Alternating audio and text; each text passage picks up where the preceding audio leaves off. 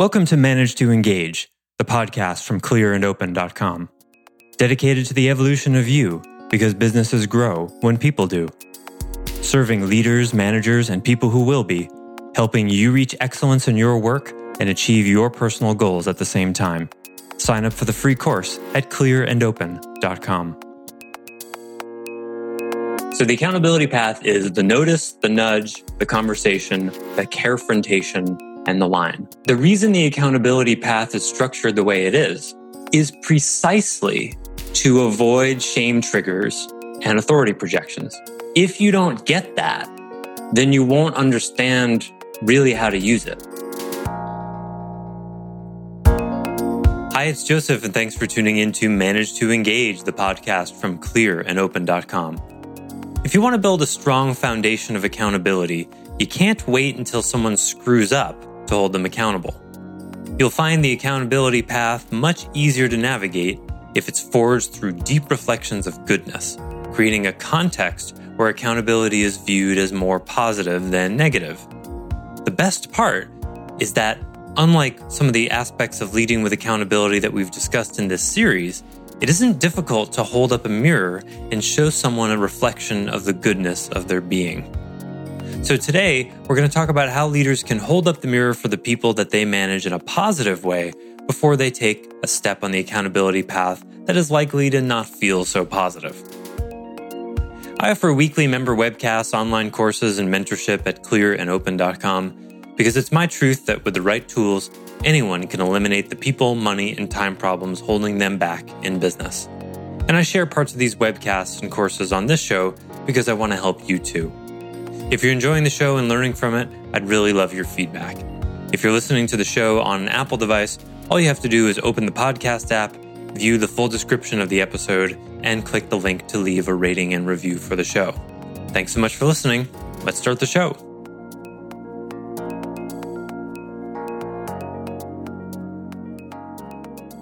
Keep doing the reflecting being, keep holding up that mirror for people. Because of course, in one way, you know, if you look at it as holding up the mirror to, to people's essences, you can look at accountability as being a holding up the mirror in general. You can hold up a mirror and show someone something good, and you can hold up a mirror and show them something bad. Right? When we think of holding someone accountable, we generally think of the holding up the mirror and showing something not good about what they're doing rather than good. But here's the thing. If that's the only kind of accountability that you do, in other words, if you only reflect to them and give them really focused feedback when they screw up, well, how well does that work? You see, when you build a relationship from the very, very, very, very start upon regular, deep reflections of their goodness, when that's the context, that's the background, that's the milieu they're in, and you say five good things about them for every one bad thing, then you create a context that changes the way accountability works entirely. See that? Because who who right now imagine you know the almost 7 billion people on the planet which one of them are thinking boy i wish this authority figure in my life would stop talking about all the good things about me. It's really becoming tiresome. I mean i'm busy. I've got things to do. I can't just stop and have my essence complimented you know all day like this. This is really getting in the way right that's not what people are thinking. I mean, really, it's quite stunning to think not, probably out of the 7 billion people in the world, not one, I would wager, is thinking that.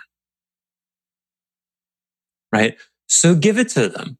See if you can get them to that place where they're like, I mean, it's not hard to reflect to someone the goodness of their being so much that they start to get kind of embarrassed. Maybe some of you have already experienced that, but that's a good embarrassment right? Because it means it's meeting up with some of the resistance that they have to their own goodness. And you're going to push on that. That's great. Because yeah, if someone has a hard time taking in your compliments, well, then, then that can become a whole other discussion. Oh, where else in your life is it difficult for you to see your goodness? I would be very curious about that. Right? That can create a whole other conversation. So if this is the context for accountability, then everything changes. And so I want to talk about the accountability path, with, which many of you are familiar with, but I'm going to review it a little bit regardless. In this context, in the context of reflecting the goodness and in the context of shame. So I don't think I wrote it this way, but when I rewrite it, I'll be talking a lot about this. The account, the reason the accountability path is structured the way it is, is precisely to avoid shame triggers and authority projections. That's the structure of it. If you don't get that, then, and therefore don't get the context of what the accountability path is about, then you won't understand really how to use it. Um, it's sort of like you'll say the right words, but the tone won't be right. And of course, we all know we listen to tones more than the words. So the accountability path is the notice, the nudge, the conversation, the carefrontation, and the line. Five steps. And the notice is just a very casual, non-authoritative noticing of, Hey, I noticed you were a few minutes late this morning. Everything okay? That's a notice. It's not a sit down conversation. You're asserting no accountability. And it's like you say it like you notice, oh, look, there's a rainbow over there. Oh, look, that bird is on that tree. Oh, look, you're a few minutes late this morning. It's like that. And you're just sort of throwing a little pebble over there and just to see what happens. What you're hoping will happen is they notice that you notice and assert authority all by themselves and go, Oh, yeah, I'm really sorry about that. Here's what happened. Here's what I'm doing to make sure that doesn't happen again. I'm sorry you had to notice that and bring it up to me. I'm on it. That would be ideal. Anything less than that causes you to raise an eyebrow. I can only do one. Uh, causes you to raise an eyebrow and keep an eye out, like, cause you're going to be like, huh. Like if they say, oh yeah, there was a lot of traffic right? You, you nod your head. Okay. I'm going to give this person the freedom of uh, self authority and not come down on them that moment. I'm just going to see if this is a pattern and what else happens. Maybe it just was traffic. But if they show up late again the next day, well, then you have choices. You could do another notice. Hey, I noticed you were a little late today. And then see if they connect the dots, right? Because you'd want them to go, huh, I remember this conversation from yesterday and it happened again. And my boss just noticed that I was late two days in a row. That might be an issue. In other words, you want to give them the ability to connect those dots. You're supporting their self authority, their agency as a mature human being that you really want to hope is there and giving them the opportunity. You're giving them data and letting them connect the dots. And by not coming down on them in any kind of authority way, you're keeping as much as is possible the authority projections because it's like the example I always use is, um, you know, a good cop knows they don't have to yell because they've got a gun in their holster, right? Good cops are very soft spoken, very calm because they're not, well, most of them are not stupid and they know when you pull them over, you're scared right? They're the authority. They can do bad things to you. They have a gun. And it, it's the ones who don't get that are the ones who act out and misuse their authority. So get that you're carrying a gun, right? You have the power to fire them on the spot. And they probably haven't forgotten that. So let that be between them and them. There's no need to assert your authority early on. Now that's easy to forget because you don't realize how afraid they are of you. And if you haven't worked for someone else for a really long time, then you really forgotten what it's like to, for them. They're afraid. You want to see how afraid? Walk up to someone and say, Can I talk to you in my office for a second? And then see what they do with that. Watch how they walk. Look at their look on their face. And then you will go, Oh, yeah, I remember what that was like. right? You just put them in like the sixth grade principal's office, right? That's what happened there. okay. So they're afraid. No need to assert the authority. You're wearing the uniform, whether you're wearing a uniform or not, right? You've got the gun at your side. Okay, so the next phase is the nudge. Now, the nudge is what you do when you feel like the noticing is not working. They're not connecting the dots. that's up to you. You got to sort of feel out when you do that. But if you see, hmm, you're not really connecting the dots, obviously needs to be something a little bit more. And that could sound just like, you know, maybe the third day they're late in a row or the third day in a week or something. You, you might say, um, Hey, I noticed you've been late three times this week. And then just see what they say, leave an uncomfortable silence. Uncomfortable silence is very powerful here because it leaves them alone with the discomfort. And you're not asserting authority in a yang way, in a, in a one way. You're asserting it in a zero way, right? You're asserting authority by making them sit in the discomfort. But you didn't say anything per se to make them uncomfortable. Like, seems like you've got a problem with tardiness, right? That would be an asserting of authority. Instead, you're just letting the facts speak for themselves. I noticed you were three t- late three times in the week. I'm a little concerned. Uh, that would be past nudge, saying you're concerned.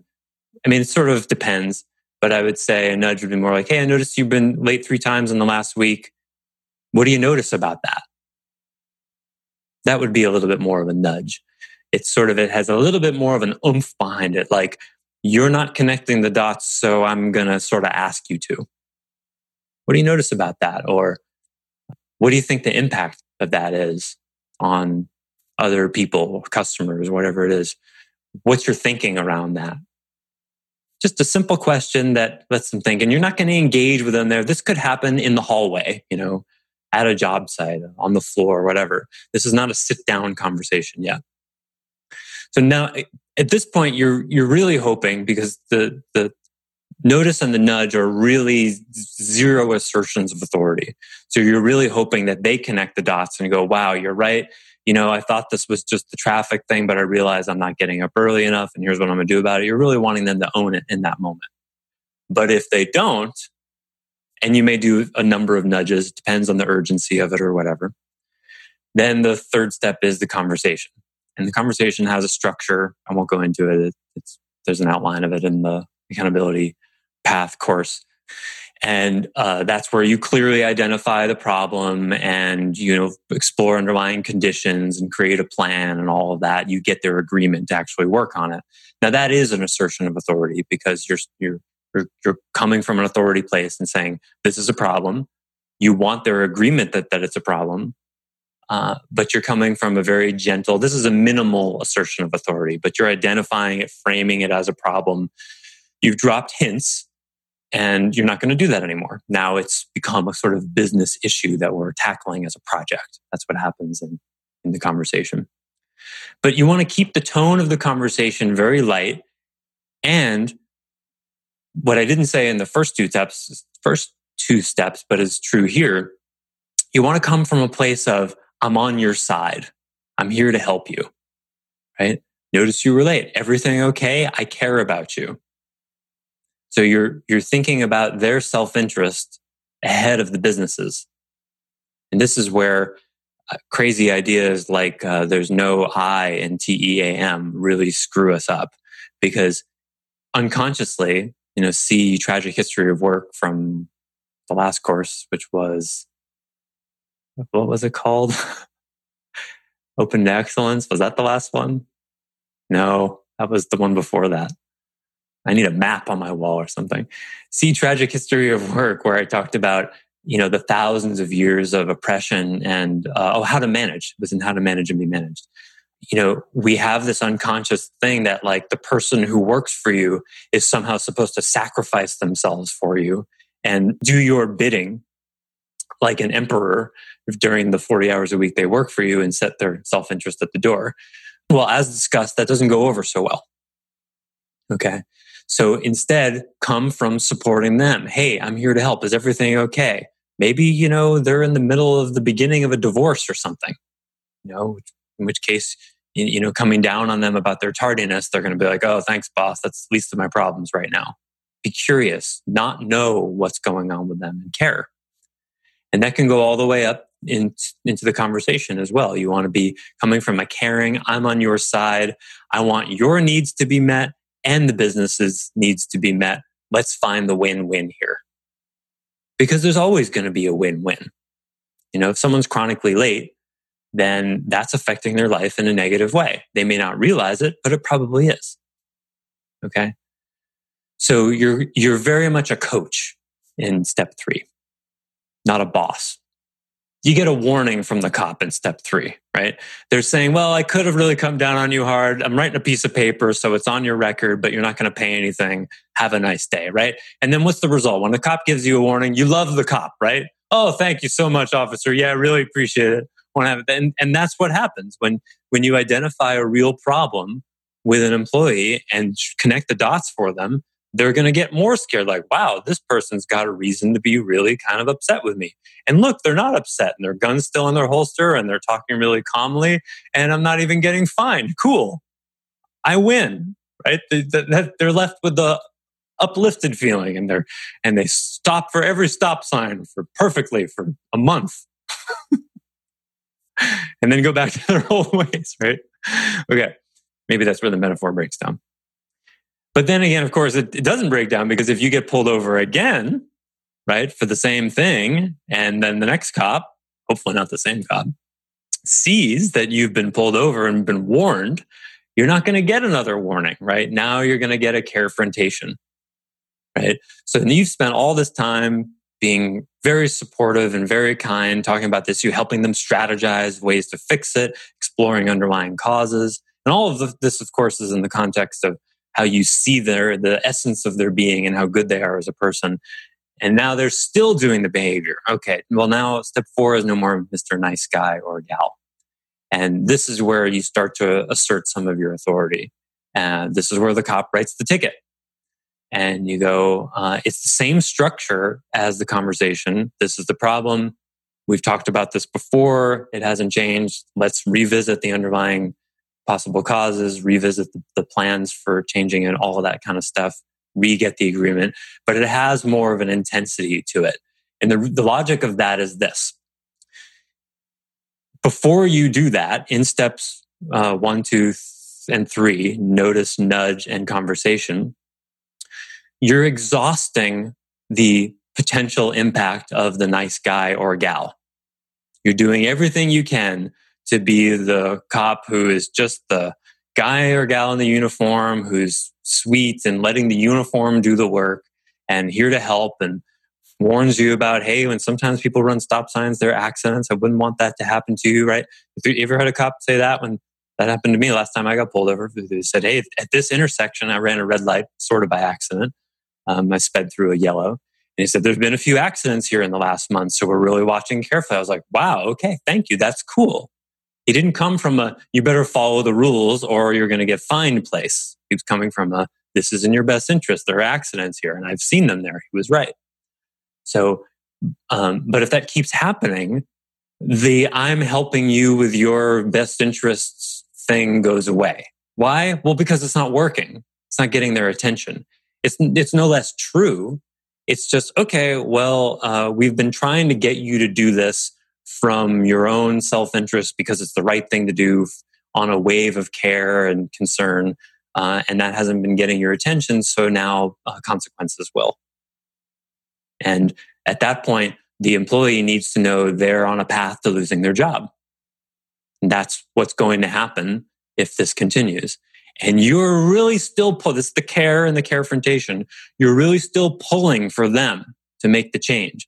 Hey, I'm here to help. Let's talk about this. But I got to be honest with you, if this doesn't change, you and I may part ways. And I wouldn't want that.